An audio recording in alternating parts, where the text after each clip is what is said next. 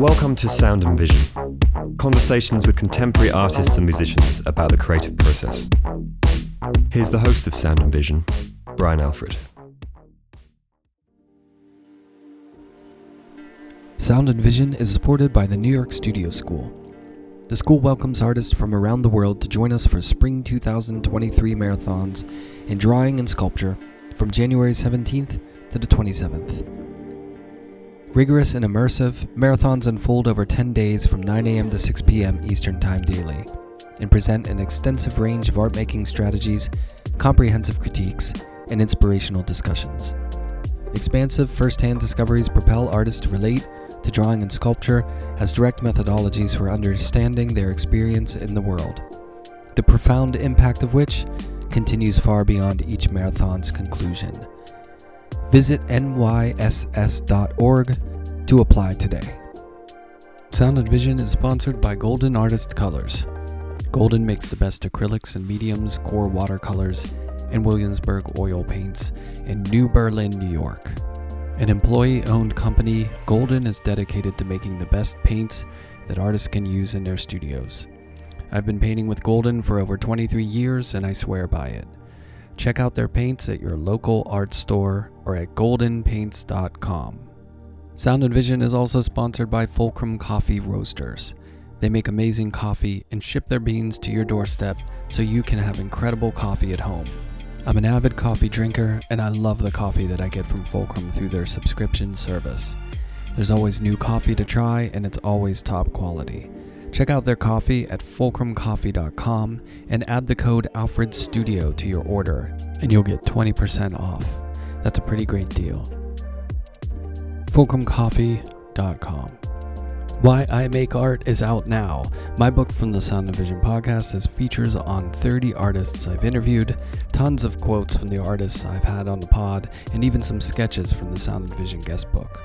It's 25 bucks well spent in my opinion. You can get it wherever you get books or from the publisher's website ateliereditions.com. And if you get it or already have it, please leave a review and rating where you got it. It's been an amazing response from the book and I hope it gives you inspiration in the studio or in your daily life.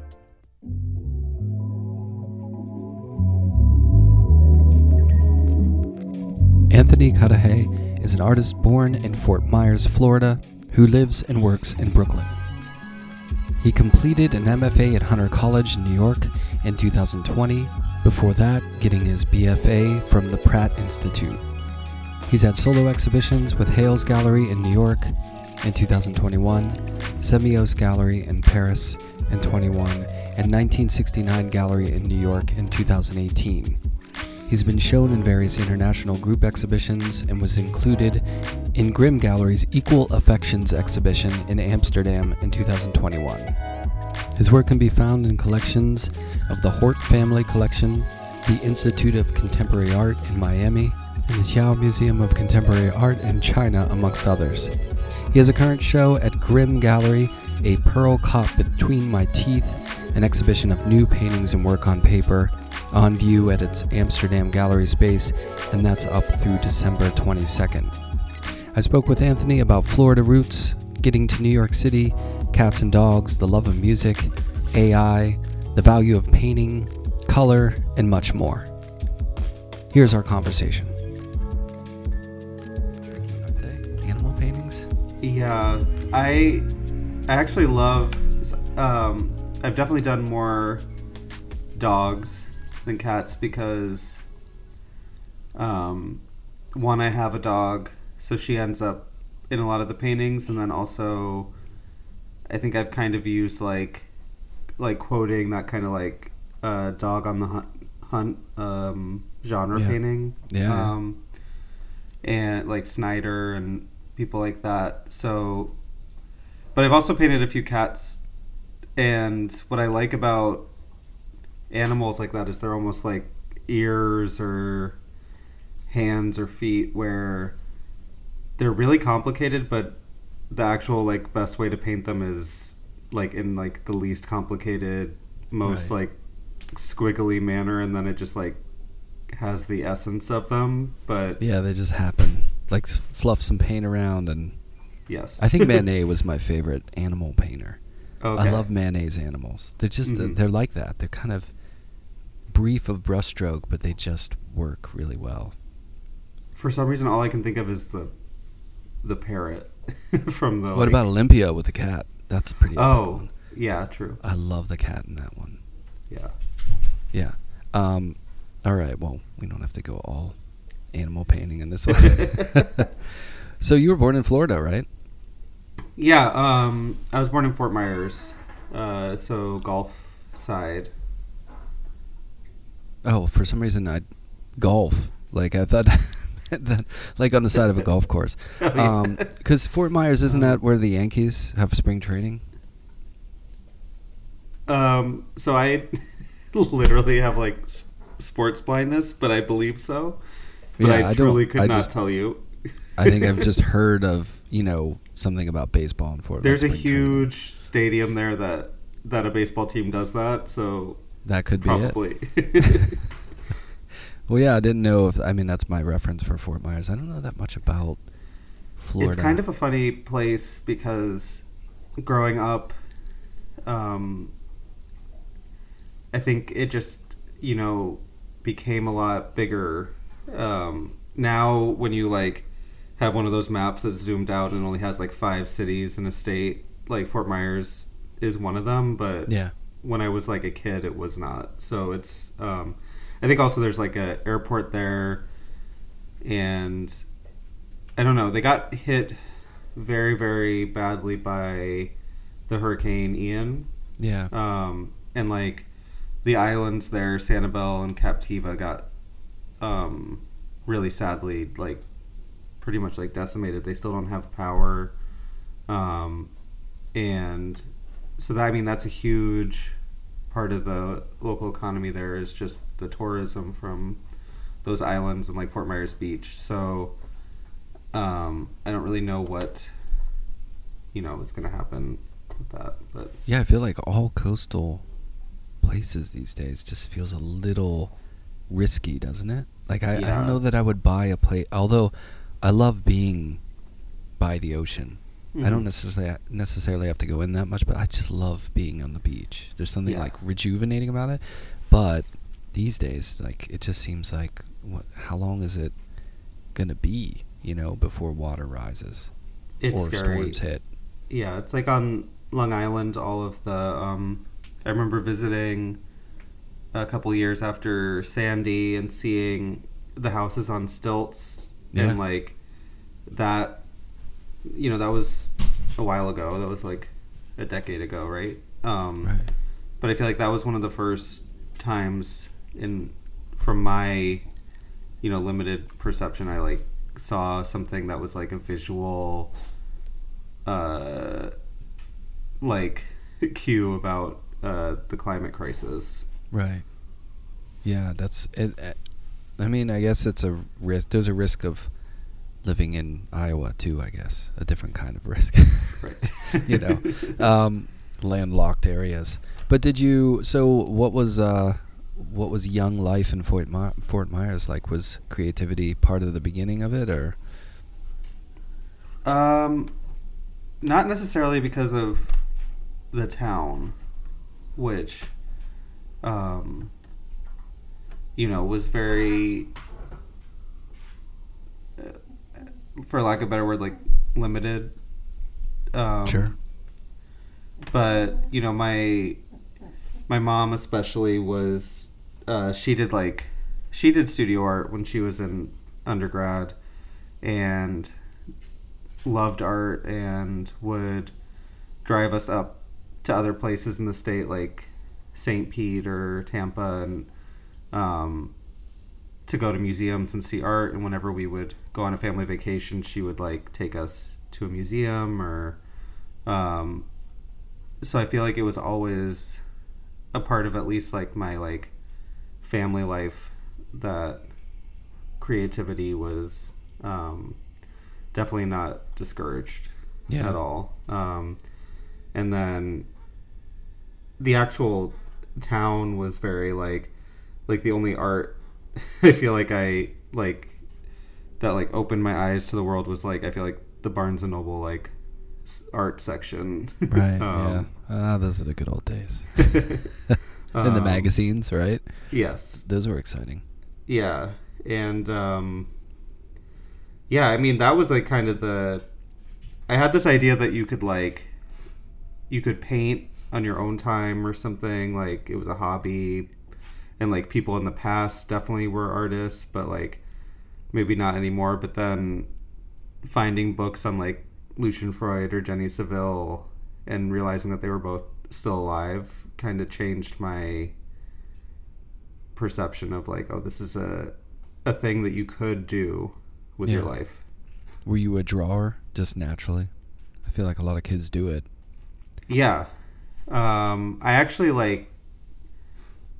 Um, I mean, I don't really feel like I'm naturally good at art. Um, so for me, me both. it was a color was a struggle. It was like something that, and maybe that's why I'm like so interested in it. Um, but I was always better at drawing. Um, and then it wasn't until later that, you know, an undergrad, taking like color theory classes and painting, that I began to branch into that side of it. Um, yeah. yeah. What about music? Was that something you were into as a kid? Was Yeah. it music in the house?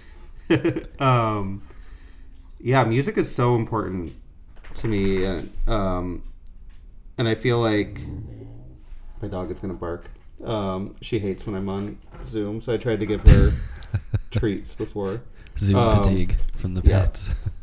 um, she just doesn't like not being spoken to and Right. speaking to someone else. I think. um, yeah.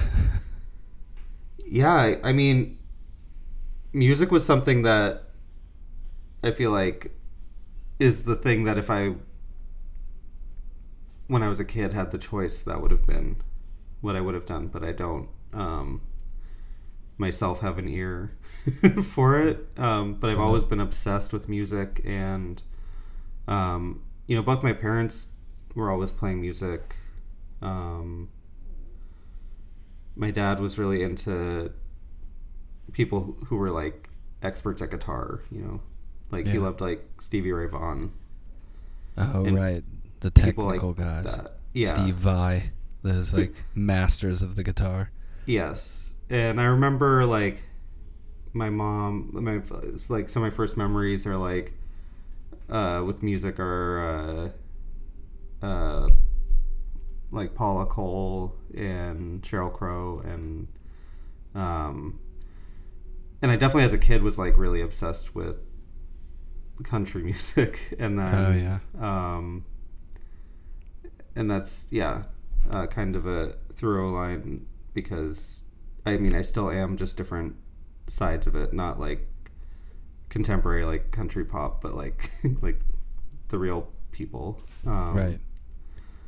uh, so yeah, there's always music, and my mom's side of the family was like musicians. Like her dad was in um, this band, the the Guy Lombardo Orchestra. Oh um, yeah. Royal Canadian Orchestra. Um, and they were like a big band.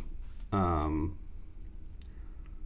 so music was always around, and people in my family were musicians, and um, yeah, Yeah. So the water was right for doing something creative in life. yes, Was uh, high school? Were, were you? I mean, I found art class to be the funnest. You know, the most goofy and fun place to be in the school. Did you have that same relationship? yeah, um, yeah. I had a wonderful art teacher in uh, in high school, and yeah, it was definitely like the safe place. Like, go to her room and like hide out during the pep rally kind of Right. place. Yeah. Um, escape the jocks. Yeah, and I well, they like told us freshman year that the first pep rally, everybody throws batteries at the freshmen. Oh jeez. Hazing starts early.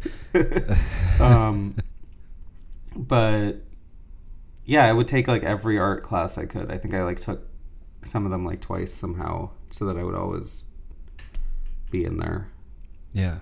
And did you know that it was what like when did you know? Oh, here's something I want to do. Uh, yeah, probably during high school, you know, it became really apparent. Um, I, you know, I feel like there are a couple things like I really, really wanted to move to New York, and I don't think I knew exactly why. Um, it was just such like a um, it was just a, like a fixation almost like just any uh, book or movie or tv show that portrayed it i was like i have to go there and i have to be an artist um, without really having any concept of what that meant The, the Um, reality of it. yeah it's still Um, great, but yeah, you, there is that other side of it. yeah and um and i also think just like being gay and trying to at the time get out of uh i don't know what it's like now in in you know like high school or whatever but like just trying to get out of a smaller town um Right. and go to a place where you could like reinvent yourself i think i was obsessed with that um but yeah Did uh did New York deliver? yeah, I mean, uh, it's the only place I've ever lived. So, like, Yeah. as a, it, I moved here when I was 18, and now I'm 33. So I've never lived in another city during. Have you time. traveled around a bunch? Yeah. Um, it, there's like other cities I really like, like, you know, Philly and Chicago and LA, but I just never can imagine actually figuring out how to live there. You Um, left out. You left out my hometown in Pittsburgh. Not Oh, a bad I town. haven't been. Oh, really? It's great. I mean, it's it. The thing about when you live in New York is when you go to other provincial towns, there's a quaintness to them, but they they just feel kind of small or limited. yeah. You know, it's like New York just kills it for everything else. You know, but I didn't. excuse me. I mean, Pittsburgh is a blue collar, kind of like relatively white, working class. You know, town. It's not super. It's liberal, but not su- It's not like New York where there's just people from all. You know, but I, I feel like I didn't really experience just how America is until I started driving across the country Right. both like we did it in high school for fun and then as playing in a band and you know it it's different you know what i mean when you see those political maps Yeah. You you get it when you actually drive across the country. And i can imagine finding you know just as an artist as a straight white male artist which is pretty you know easy and as far as you know adapting. I mean coming to new york you really find just as a creative person it's the energy and the people and the diversity. It's like how do you turn back from that you know Yeah. No, it's it's true, and I've you know I uh, I also did like one very intense road trip of like the whole country when I was younger, um, like basically the southern part of the country, um, and growing up like I mean Florida is kind of like a very strange um, mismatch of uh, um, clientele a lot of people. Yeah. yeah, it is a Um, weird. It's and my limited experiences there. It's I can't get a handle on it. Yeah, it's like the most expensive homes are like in like the country are like in Naples, which is like, um, you know, I think at one point either North Fort Myers or one of the towns near it had like the highest poverty rate in Florida. So it's like they're very like close. It's just like everything's on top of each other there, and it's like conservatives, snowbirds, and um, and very like I don't know. It's just a lot of it's straight. It's not the South, but it's not not the South. And then, um, but yeah, going on the, I don't know. It um, just experiencing a lot of like hostility and weirdness. I, I feel like in New York that can happen, but either there's so many people that like um it's almost like it just gets like absorbed into like the day to day or and or also there's so many people that like even if it's I don't know. It's just um I like the the vibe of New York um in contrast to like other parts of the country where it's like I feel like other places in the country like are very polite to you in the way they're supposed to be, but then like will like kill you behind your back, and then Right. in I New know York, exactly what you mean. it's like, a, it's on the surface, right? but- Here. yeah, but people help each other here, and I feel like it's they might be like not have like very pleasant like day to day face, but like you know they'll pull you out of the tracks if you fall in. Right. Yeah. It's it's weird. It's hard to describe that dynamic, but it's kind of like a team where everyone will get on each other about Mhm. everything. Like, ah, Mhm. you're that guy, or you know what? Do you, but then at the end of the day, everyone's just like on board. You know, Right. you kind of have to be. And if you actually were truly, you know, racist or homophobic or whatever it is, like you, people would just be exhausted with it because there's uh, everyone there's no unifying it's just made up of so many different people from so many different walks of life that yeah, I don't know. But there Everyone is- just gets road rage, you know, they just get mad that you're not moving fast enough. right. I mean, like yeah, and I and I agree with that. And then, but then there's also this like past couple of years, especially 2020 on, where like people have been uh, radicalized or like pushed to like the kind of like hate and like hate crimes that are happening or like terror. I don't know. It's a um it's definitely like something changed. Yeah, I think it's it's pushback. I don't even think if it's a little pushback, like the, I don't know, like overall, if, if we look at things, we, we're hopefully trending towards something better.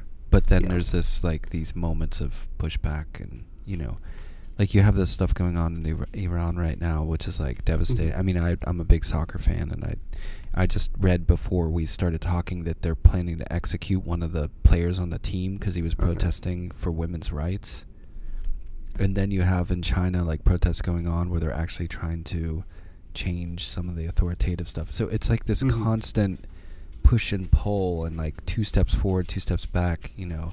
Yeah. And um yeah, so it one hopes that generally the general population is trending towards more empathy and Right. inclusion and and there's always going to be people who get irritated at that and and push back which is the Mhm. the never ending battle you know Yeah, It's it's, not- definitely cyclical. Um, I uh, I just read this. I mean, specifically, like, uh, I guess, like, with like gay or trans rights. I read this book, um, "Gay New York" by George Chauncey recently, and it's like uh, he kind of like contests the kind of myth that there was no gay community that was visible and like connected before Stonewall.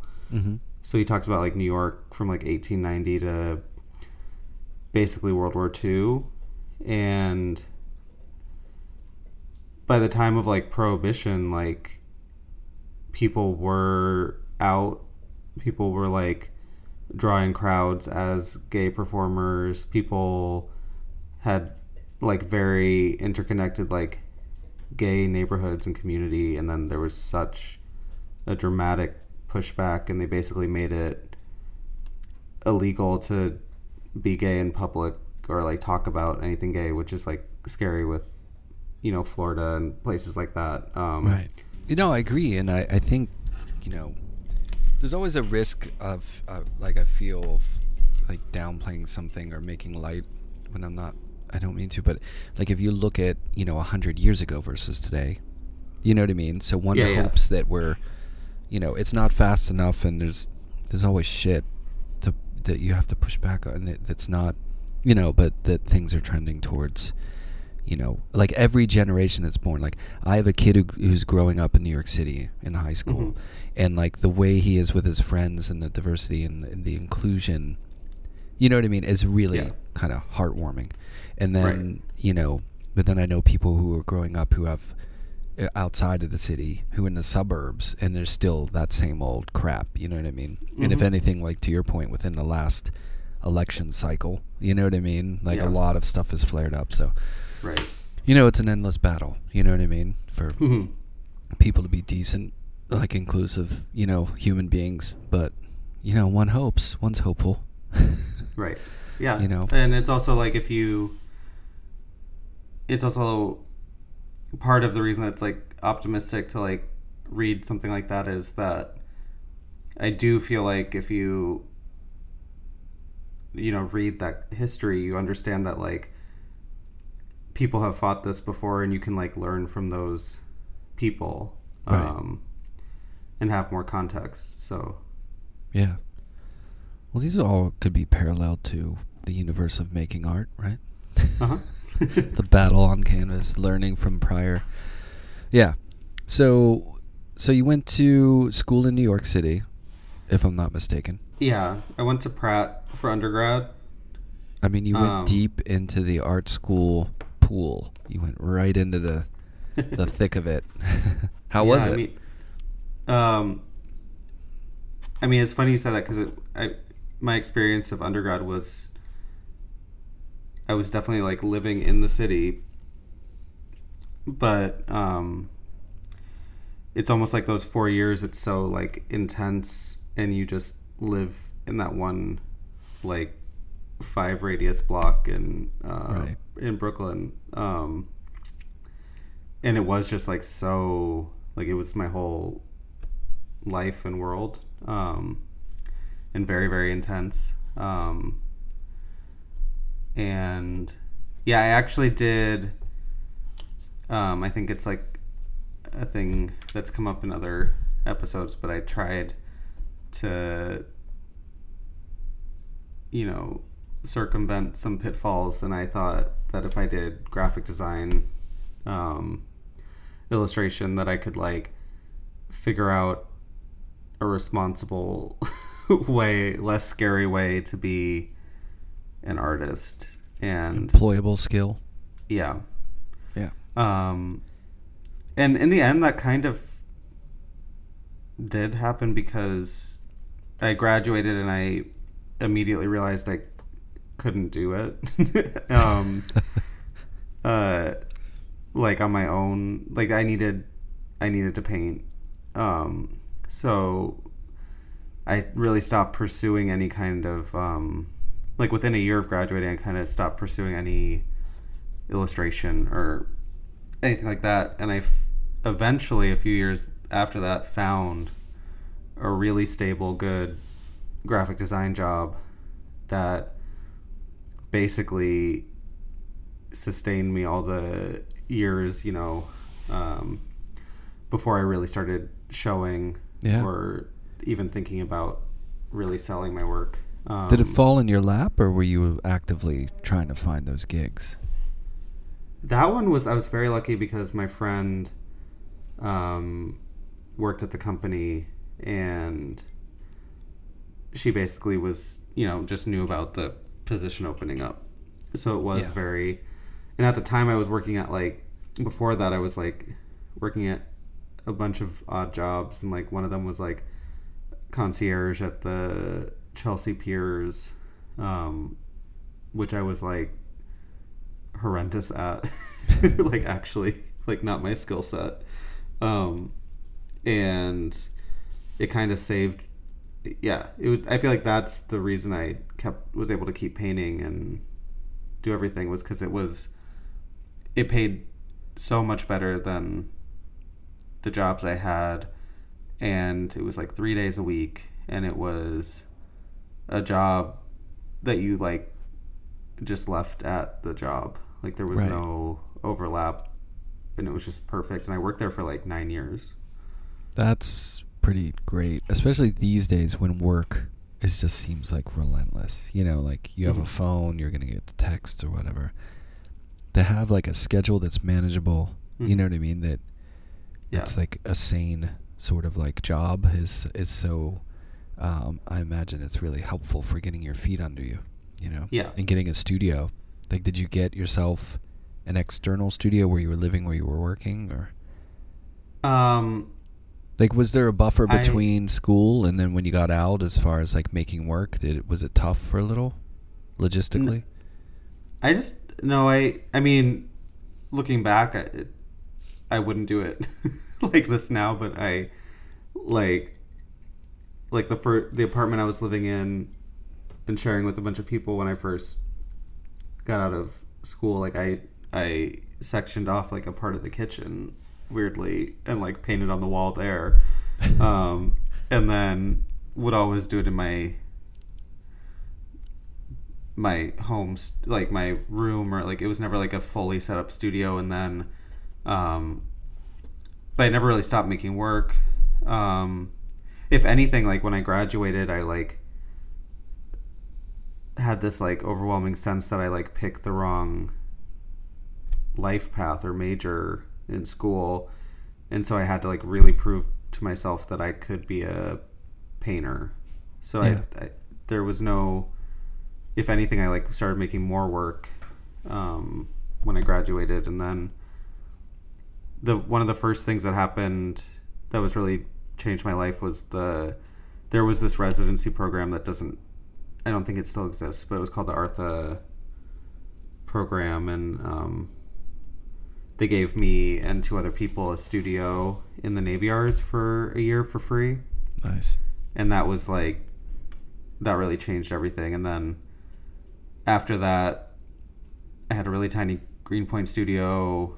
And then my husband and i were living together so we were able to do like a one bedroom thing where the studio was the bedroom and then our bed was in the kitchen basically Always kind of close to the kitchen. I guess that's good for like if you're a coffee drinker. yeah You don't have to go far. yeah, no, that that can be a great, you know, beginning. I, my, my, the first loft I lived in was right off the Williamsburg Bridge, and it was Mhm. huge. You know, we had a ton of people in there, and I turned my bedroom into the studio just so I Right. could have my own little space. You know, it wasn't Right. that huge, but uh, just having that was so important. You know, and then I could just paint right up until when I go to sleep get up for work the next day. It's just you know you try to find that situation that makes it e- as easy as possible to just keep working. hmm That is the, you know, there's so many like pros and cons to having the studio in the house or not, but that definitely is. Um, I'm definitely someone who like at 11 p.m. gets an urge to like paint for like two hours, Yeah, but only two hours, and like if you have to, it makes sense if it's in your house, but if you have to like go to the studio and commute and then twenty minute commute there and back. Yeah, yeah, it, it doesn't make sense. Um, Yeah. So I I do well when it's in the house, but yeah. Yeah, I did. I used to. I did for years until I had a kid, and um, and then when I moved the studio outside the studio, that whole commute thing came to be. You know, because it, it's just if you have little things that you have to do to take care of, like family stuff or at home stuff, and you have to just keep bouncing back and forth, it's inconvenient. So I kind of like set up a home studio, a mini one, and the Mhm. studio. And then I also Mhm. teach in Pennsylvania, so I have a studio there too. So Oh, I'm really comfortable being nomadic. You know what I mean? Of like working in different spaces, which is kind of cool if you could figure it out. You know? Yeah, that's amazing. And I've always Uh, loved like the stories of musicians who would record, like they had a home studio, then they would go to like a specific studio of a producer, and then sometimes go up to like a cabin studio or something and work. Right. Right. And it just creates different vibes for if it works for you to, you know, kind of uh, to marinate in while you're thinking, being creative. You know? right. Right. Yeah, and having the the space really influence the the work. I feel especially for like musicians, that's like such a big big thing. Oh yeah, yeah, because it's a vibe you know, it's real vibey in that sense. I had a studio. and in- things sh- sound in- differently. yeah, to- that's true. Yeah, yeah, you're you you get influenced by the size. That's why sometimes it's fun to work in a small space. I mean, COVID wasn't fun, but I basically made work small works on paper for months, and it it worked Same. because we're all cramped in here, you know, and it worked. But it was a good challenge. It was nice to recalibrate in a way. Right. I I kind of lost my studio during COVID. Uh, for like six months, I was um, still in the the Hunter grad program, um, and so yeah, I had to make the transition to making work at home.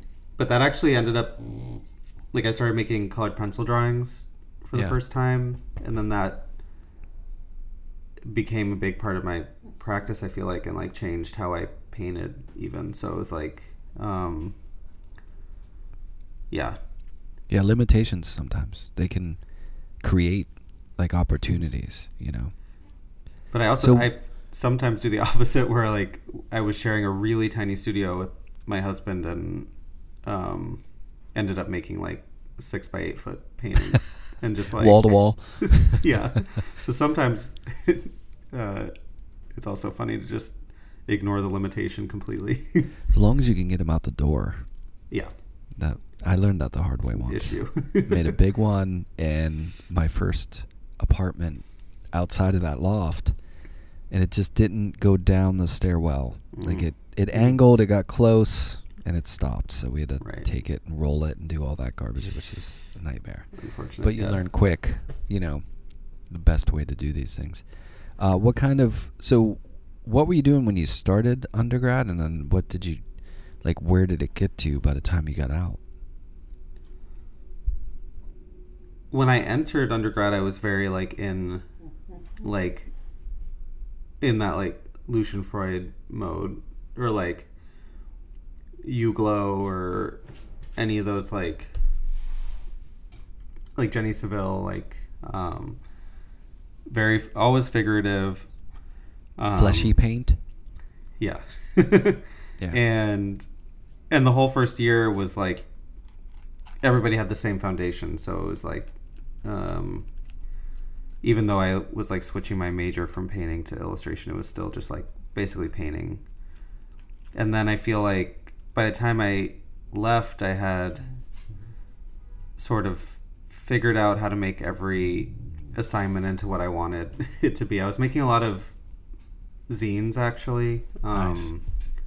And got really into self publishing and the like Brooklyn zine world and um but then when I graduated I was just like I have to go back to like oil paint um and and just do it for real.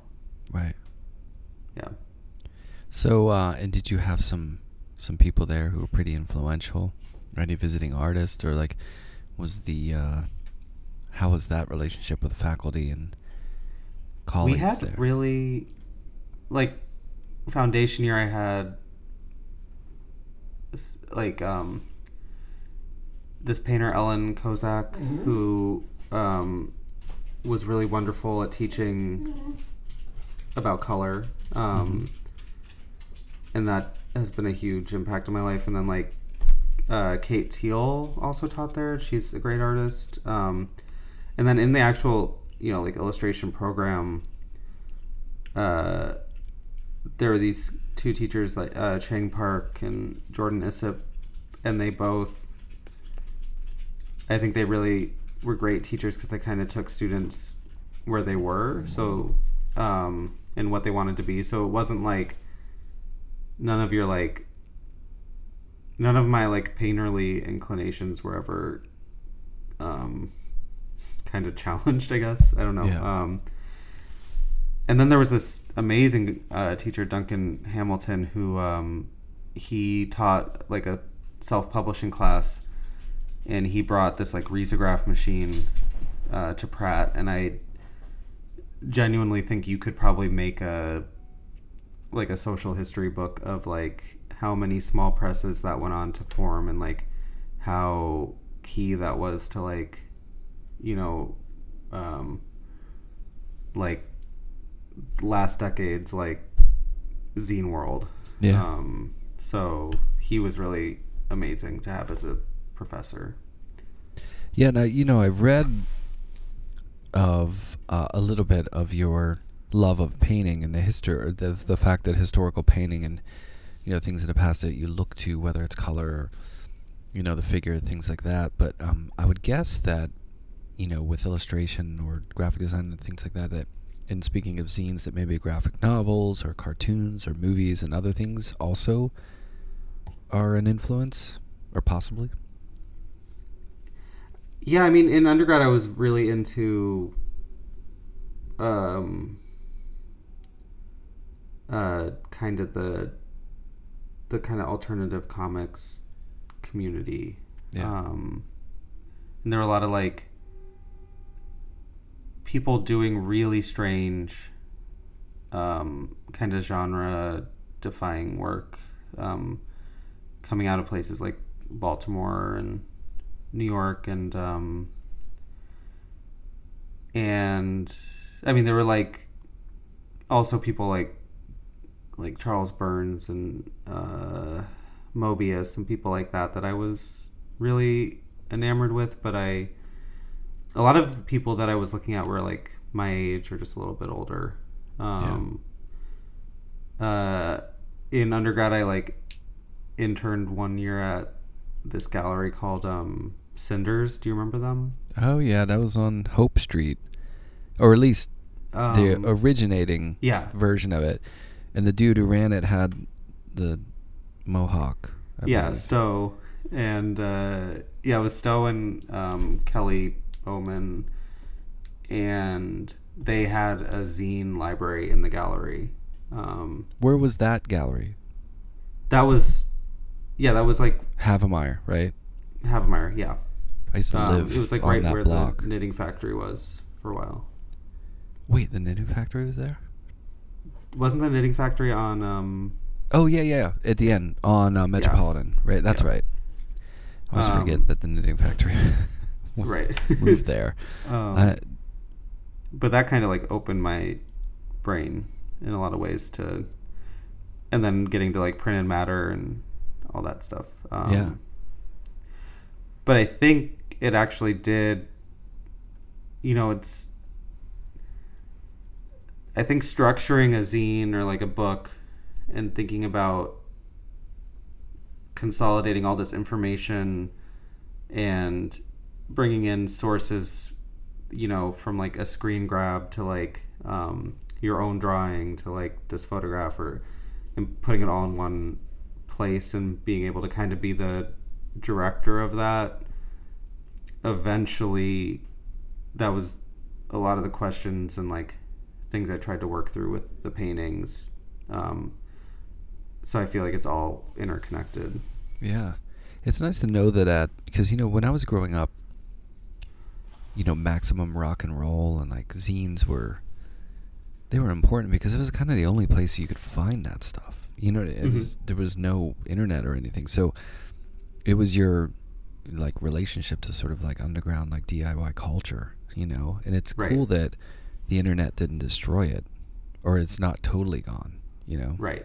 And I think, I mean, not to dwell on this like cyclical uh, reactionary thing again, but it's like, especially, you know, uh, like queer zines, I feel like if you go to the New York Art Book Fair, you're going to see people making things that like they no longer have like an outlet to really share except online except for like on their personal website like like Tumblr, Instagram, everything like so like censored people out of that that it kind of renewed the importance of uh, small presses and like Right. um, being able to give information in that way. Um, yeah. Yeah, no, and I mean, and it, I think that started from the beginning too. It must have just Mhm. sustained because I, you know, I, in the the music I was playing in undergrad, you know, living with a bunch of straight edge kids, hmm you know, like the straight edge and the, you know, the queer community. It was like kind of like, you know, a way to, I don't know, it was like a message board or something. You know what I Mhm. mean? Like these Yeah. these scenes that were just left all over, and then like coffee shops and record shops and thrift stores back then were a diff- they meant something different. That was like a Mhm. place that you would go and I don't know, it was like kind of research and you know, you meet people or basement shows, things like that. And it's cool Mhm. that that it just kind of lives on, I think, in those formats to some extent. Right. Right. It's like Which is hard. to the media. Yeah, and it's it's heartening because I think the internet could just kill that all because it's all you could do Right. that stuff all online technically. It's Mhm. different, but you know it, it's um, it's nice to know that it's still happening. I guess you Mhm. could say the same thing for painting. Right. You know, I could just AI it on my phone and just make whatever. But yeah, I think if anything else, it gives even more credence or value, you know, into it. Like you know how Mhm. like record, like vinyl, it always sort of quote unquote comes back. But it's because you know you could just get anything anywhere, and now when you put a record on it, you you know it sounds different. It's got a different feel to it. There's Right. something to be said for that. You know, same thing with painting. It's like if you can generate an image just by telling your phone, you know, lightning, Bob Ross mountains, and you know aliens, and it creates like, you know, painting. It's it, it gives even more value to someone is someone's brain thinking that stuff up and like doing it. You know. Right. I mean, yeah, I mean, and especially like when I first graduated undergrad was like when I first when I graduated undergrad it was 2011 and it was obviously very different art world. Like figuration was not it was kind of like a really it felt like you were really dumb if you liked to paint and then especially if you made things that were representational. That's funny. and um and so for me it was kind of funny because all those you know the endless cycles throughout the decades of like painting being dead or not i like always found that kind of freeing. Like if it was dead um then you're just free to engage with it how you want and you don't have to like um abide by this kind of like like frankly like toxic idea of like progress in art where like one thing kills the previous thing Right. um Step on a genre to create a new one. yeah Yeah. and it's not like like manifesto based or anything it's like just you and this medium um and the relationship that you have with it and so i always found that kind of freeing that Yeah. um and i feel the same way with like you know any of the discussions about ai art and stuff like that it's kind of like almost irrelevant because the real thing is just like your relationship with the the medium. So Definitely. Yeah, no, I think it's that stuff's all good training ground. I mean, I graduated in 97 from undergrad. mhm. And Mhm. uh, that was the time where I think the biennial that year or right around there, I remember getting the catalog. okay, I don't know if there was any painting. There were maybe like two or three paintings in the whole thing. It was Matthew Barney climbing around naked and video shit. You know, everything was just like there was not. It, there was the value was not on making anything. It was kind of like doing stuff and saying Mhm. stuff, but not really like making pictures. And then you're, you know, when you're developing at that stage, you're just like confused hmm and just like, well, what the f- like? Am I totally missing the boat here? But at the same time, you just don't know. You're just like, well, I'm gonna keep doing what I'm doing, you know, and and Yeah. hopefully people find value in it. And I think that's the underarching message: is you just keep doing what you're interested in, and you hope that it's compelling or it engages with you know the world that you're living in somehow, some way, you know. right. And remember it, it- and just you know having that strong impulse or like need to remember like why you started doing it Yeah, as well. yeah, that's like it- on the artist side. Basically, Oh yeah. on yeah, like on the outside, there should be room for everything. hmm Yeah. But on the inside, it should be good, and it should be heartfelt, or it should be coming out of somewhere. Right. You know, I don't know. I, I'm altruistic when it comes to that. uh, You know, really believing or meaning or sinking everything into what you're doing. Then that creates a sort of you know a core realness to it that that can shatter any AI app. Right. Uh, I don't know. That's the idealism, I guess. But um, yeah, it's it's funny because like for me, the only interesting parts of AI stuff is when it fails or like glitches, right.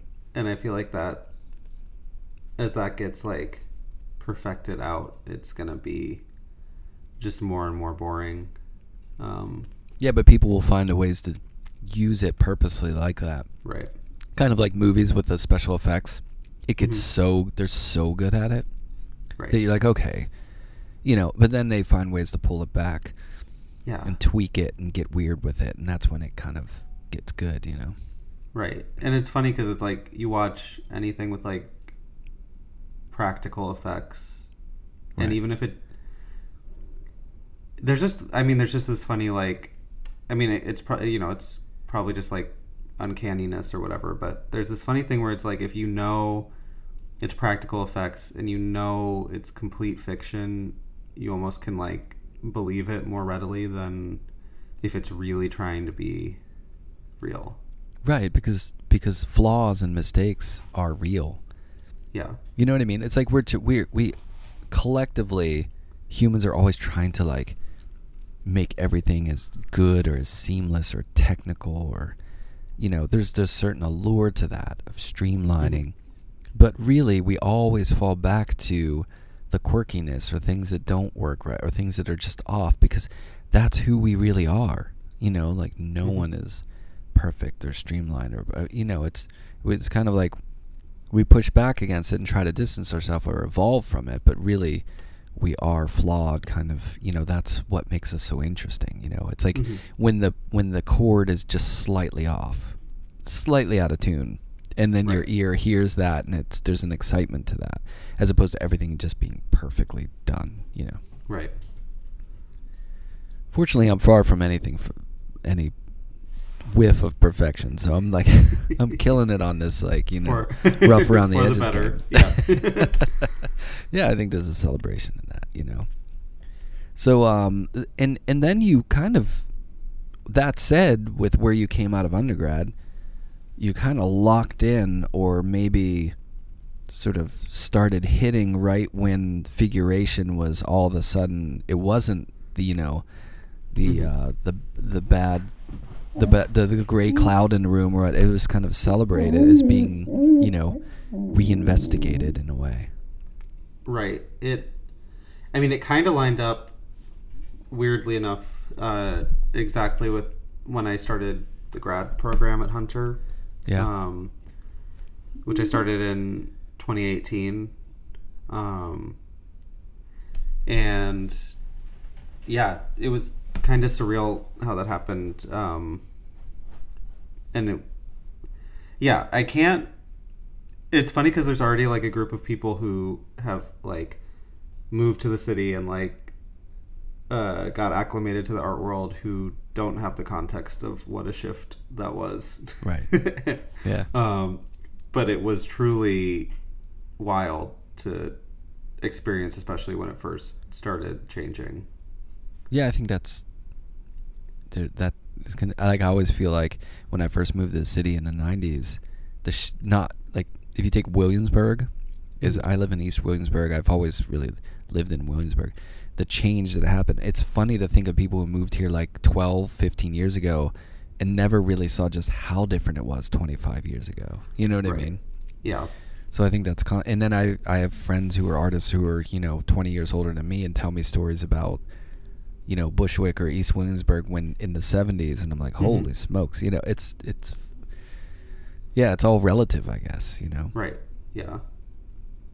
No, that's true. but did you flourish did you flourish in the grad program like did it was that sort of like conducive environment as far as like feeling like oh there's an acceptance to what I'm doing in a way or there's like-minded people not that there isn't everywhere at all like right now there's a bunch of minimalist art being made they Mhm. just it's not maybe on the map or on the radar in such a heavy way you know what I mean but Right, at that right. moment you were probably feeling pretty uh, buoyed by you know some energy in the yeah, I felt like I. I mean, I, I had throughout the years, like, I had like found other painters and kind of you know forged connections with people but i think it like kind of all kind of coalesced around that time and um and it did just feel like there was this energy.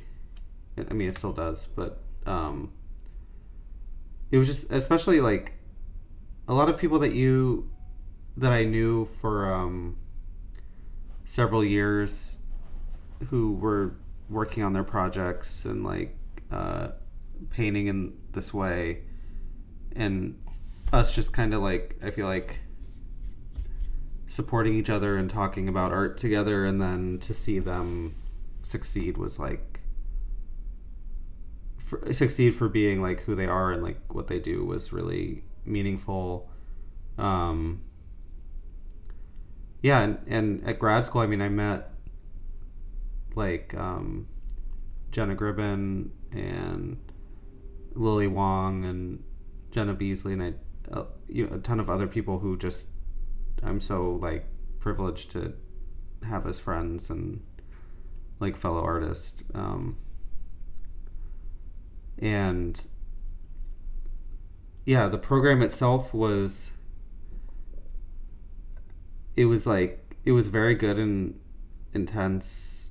I also like really didn't want to go into any debt for it like i didn't want to take out loans so i was like working like three jobs and then also when i like starting to show and sell work so it was like in some ways it was it was too imbalanced just toward I was just only working Yeah. and and had to really recalibrate after um I don't know uh you know I didn't really I I had the first show that I had um my second semester in grad school and a lot of the faculty was really like against the idea of showing while you were in school Right. but to be honest like i was in so much like credit card debt when before the second semester of school that i was going to drop out um, so the fact that i started showing kind of kept me in grad school in this weird way um, Yeah. so Well, I mean, good on you for not. Well, uh, not to assume, but that you didn't come out under a mountain of debt. well i just can- i wasn't sort of because it's like I, i'm just like not or i wasn't especially then i wasn't financially literate at all and i was like i'm not going to take out any loans and so i just like but then i just put everything on a credit card which has worst oh, interest higher rate. interest rate. Oops. So- Yeah. Yeah. No one teaches Um, us this stuff. You know, you got to right. learn on the job. Really, it's tough. yeah You know, they could teach us a little bit about this in Right. art school, or something about being managing your money or career or something. You know, I mean, I tried. Uh, I taught a class about like not just managing money, but when you get out of school, like how to do it, or just how to Mhm. try to make ends meet. You know, but I'm sure it's better these days than it was back when I was a student. They used to just, you know, if you mentioned anything outside the chambers of what was going on in the studios, you know, there was like blasphemy. Why would you talk about? we don't talk about career stuff or surviving. We just talk Right. about art, you know, Uh, which but it's so uh, tied to each other it's like i mean so many people i know i feel like have obviously i mean probably most people who continued making work after art school know that like 90% of the people they went to school with like either did something different or like had to give it up at some point right. And so it's so tied to it like how to like that's so important for the work is knowing how to like survive Being able to make it. making it. It's like teaching diving, but then not teaching them how to swim. right yeah You know, it's like actually you you're gonna need when you get in the water. If you die, you're gonna need to learn how to survive. Yeah.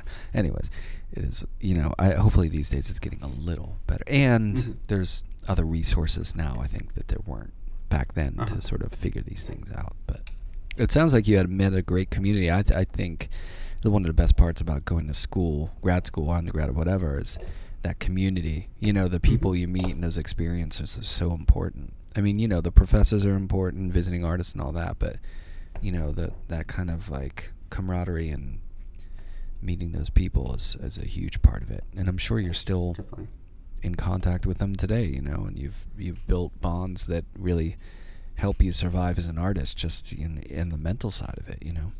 Right. Because it's, I mean, we have sort of a crit group um, and like a crit group text train where it's just kind of like studio shots. But also it's, but also speaking to like the survive surviving part of it, it's like, as you know, like the art world is so like impenetrable and opaque and the only way that you learn anything about it is either you have a horrible experience and learn from it or like someone you know has that happen to them and then they tell you so it's Right. um i feel like my especially the friends i made in grad school like have just been like it's just been like kind of amazing like to be able to like call someone and be like what do you think about this? or like what's your experience working with this person? or and trying to be very like uh overly generous with like sharing any information that you have like uh to the point of being like redundant just because it's like that no one gives you that knowledge. Like you can't like google it. You can't Right. Yeah. do anything with that. Um so God, it's like the art world. It's like a fraternity houses or something. and You're pledging. You don't know what you're getting into. Can I, should I go in there? Is it dangerous to like sign up for this? Oh, They're gonna throw like empty kegs at me or something. right But yeah, Yep. you do need the you need people hazing. who've gone through it. Yeah, right. hazing.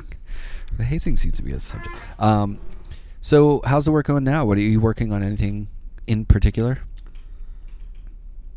Um, I just had a show that's still up um, in Amsterdam at uh, GRIMM Gallery. A great Um, gallery.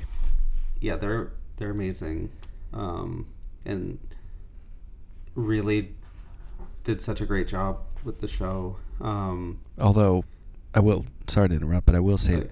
The Dutch hazing is the worst kind of hazing. I think. Oh, really? Any art world? No, I'm just kidding. Oh. totally kidding. okay, I'm too gullible. like really, I, I escaped the Dutch hazing. um, it involves clogs and tulips and, and waffles. or or I'm like, oh wow, that happened to you too. Um, yeah, right. uh, and so that's up right now. And then I, um, I actually am doing um, a museum show in France. That's exciting. Um, yeah, it's um, amazing, and uh, my gallery there, Semiose, like has worked like super hard on kind of helping make it happen. It's in this um, uh, town called Dole, um, smaller town, um, but it's their Beaux Arts Museum, and I'm um, curating in from their collection, uh, and then making work kind of responding to it. That's so cool. Um, and I ended up being really the work I was drawn to kind of lent to this, but um, all of the work that I picked is like anonymous or unattributed, um, and they're all kind of like the oddball, strange paintings. That's cool. Um, And so that's in May of next year, 2023. So um, excited about that. yeah. Have you been to the Musée d'Orsay? Yes. Isn't it amazing? Yes. I mean, Um, I I do like deep cuts, but man, those Déjeuner sur l'herbe and those Van Goghs and stuff. I mean, it's it's got some good uh, big hits. right. No, it's it's like very the museums in Paris are like astounding, um, and just everywhere. It's an embarrassment of riches, and they might win the stinking World Cup again. It's too much. oh no. France is getting too much airtime. Okay, we'll move on. C'est Uh. Um, No, that's really exciting. Thanks. Um, I'm also curating a show that's like opening in January at at Semiose in in Paris. So, Nice. um, and I'm really that's been a really fun experience um, and a ton of work that I didn't anticipate too. Oh, Yeah, yeah. Curating's tricky, but it is really fun to do. Yeah. Yeah. Well, congratulations on all that. And um, if people want to see your work outside, I mean, you know, you're on Instagram, and um, Yeah. you have a website, and then your Yeah. galleries. Is that, you know, a good place to? Yeah, so in, yeah, Instagram's just my name and then um, I show with Hales Gallery, um, Semiose and GRIMM. So any of those places as well. Nice. Yeah. Well, um, yeah. I mean, we have to give some credit. Your dog, she did pretty well. I mean, that was very patient. she yeah, and there was a cat outside too, so she was whining for she kept it together. I have two two um, polydactyl cats that are. Oh. I have to shut the door because they would not be that respectful. They just jump right up here and get. Wait, what is polydactyl? They have the extra thumb. They're like part Maine So he- Coon, so they're like furry. and- Hemingway cats? Is that what they call them? in well like i don't know if this is uh um i don't know if this is like a thing or not but like the hemingway house in like key west like all the cats um are very like intermingled like uh and so they all have these mutations and they they have like extra uh toes Extra and thumb. stuff Yeah, yeah, yeah yeah. I don't. I, I. All I know about polydactyls is that yeah, it's like a genetic thing, but they were prized coming over on ships to the U.S. because they were really good at catching rodents oh okay because they have that extra, you know. wow But um, they're sweet. They're part Maine Coon, so they're kind of like you know fuzzy. giant Well, they're not that big. They Okay. mixed. They must have mixed with a smaller cat, but they are uh, very outgoing. They're not Okay. super skittish at all. Like when people come over, they go right up to you. So I have to keep them out. I can't even have them in the same room. okay Um, well, thanks again for doing it. It was great to, to meet up and uh, yeah hopefully in person. At oh yeah definitely thank you And, so much um, Yeah, thanks. Sound and Vision is recorded, edited, and produced by myself, Brian Alfred. You can find out more about the podcast by checking it out on the website, soundandvisionpodcast.com, on Instagram, at Sound and Vision Podcast. You can check out more about my work at brianalfred.net or at Alfred Studio on Instagram. Many thanks to Anthony for taking out the time to talk. And if you can, if you happen to be in Amsterdam, check out his show, A Pearl Caught Between My Teeth. You can find his work on his Instagram as well. Many thanks to Golden Artist Colors, New York Studio School, and Fulcrum Coffee for sponsoring. Do a favor, check out Why I Make Art, the Sound and Vision podcast book. It makes a good holiday gift for those who are interested in creativity and painting and sculpture and art making. So you could get it online anywhere you get books, Amazon. You could get it at the publisher's site, Atelier Editions. And um, another way to support the podcast is to leave a rating and review. It really helps. If you could just get on there and give it some stars, whatever you feel like you would like to say about it in the review section, it kind of helps spread the word about the podcast. So that is much appreciated. We have some great episodes coming up, so please stay tuned.